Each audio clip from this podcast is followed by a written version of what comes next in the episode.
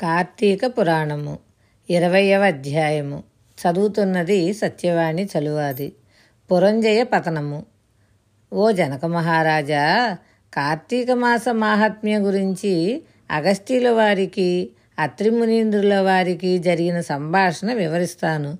విను. ఒకనాడు అత్రిని అగస్త్యుల వారు కార్తీక మహిమ వివరించమని అడుగుతూ ధర్మవేత్తలతో శ్రేష్ఠుడా వాసుదేవాంశ సంభూతుడా పద్ధర్మ శ్రవణమందు కార్తీక మాసం తగిన సమయము అని చేర్చబడింది. ఆ కార్తీక మహిమ వినగోరుతున్నాను అని అనగా అత్రి ఈ విధంగా వివరింపనారంభించాడు. ఓ అగస్త్య మునీంద్ర కార్తీకంతో సమానమైన మాసం లేదు. ఈ నెలలో నదీ స్నానం దీపదానం కోరికల్ని సిద్ధింపజేస్తాయి. దీనికి ఒక ఇతిహాసం ఉంది చెబుతాను విను. పూర్వం త్రేతాయుగంలో అయోధ్యను పురంజయుడు అనే రాజు ధర్మబద్ధంగా కొంతకాలం పాలించాడు. ధనమదం వల్ల చెడ్డవాడుగా మారిపోయాడు. సత్యాన్ని పరిశుద్ధిని మాని మాన్యాలు అపహరించాడు.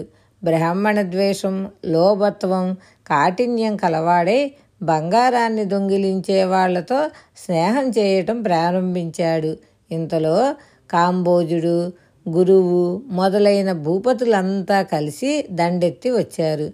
పురంజయుడు చతురంగ బలాలతో శత్రువుల్ని ఎదిరించడానికి సిద్ధపడ్డాడు.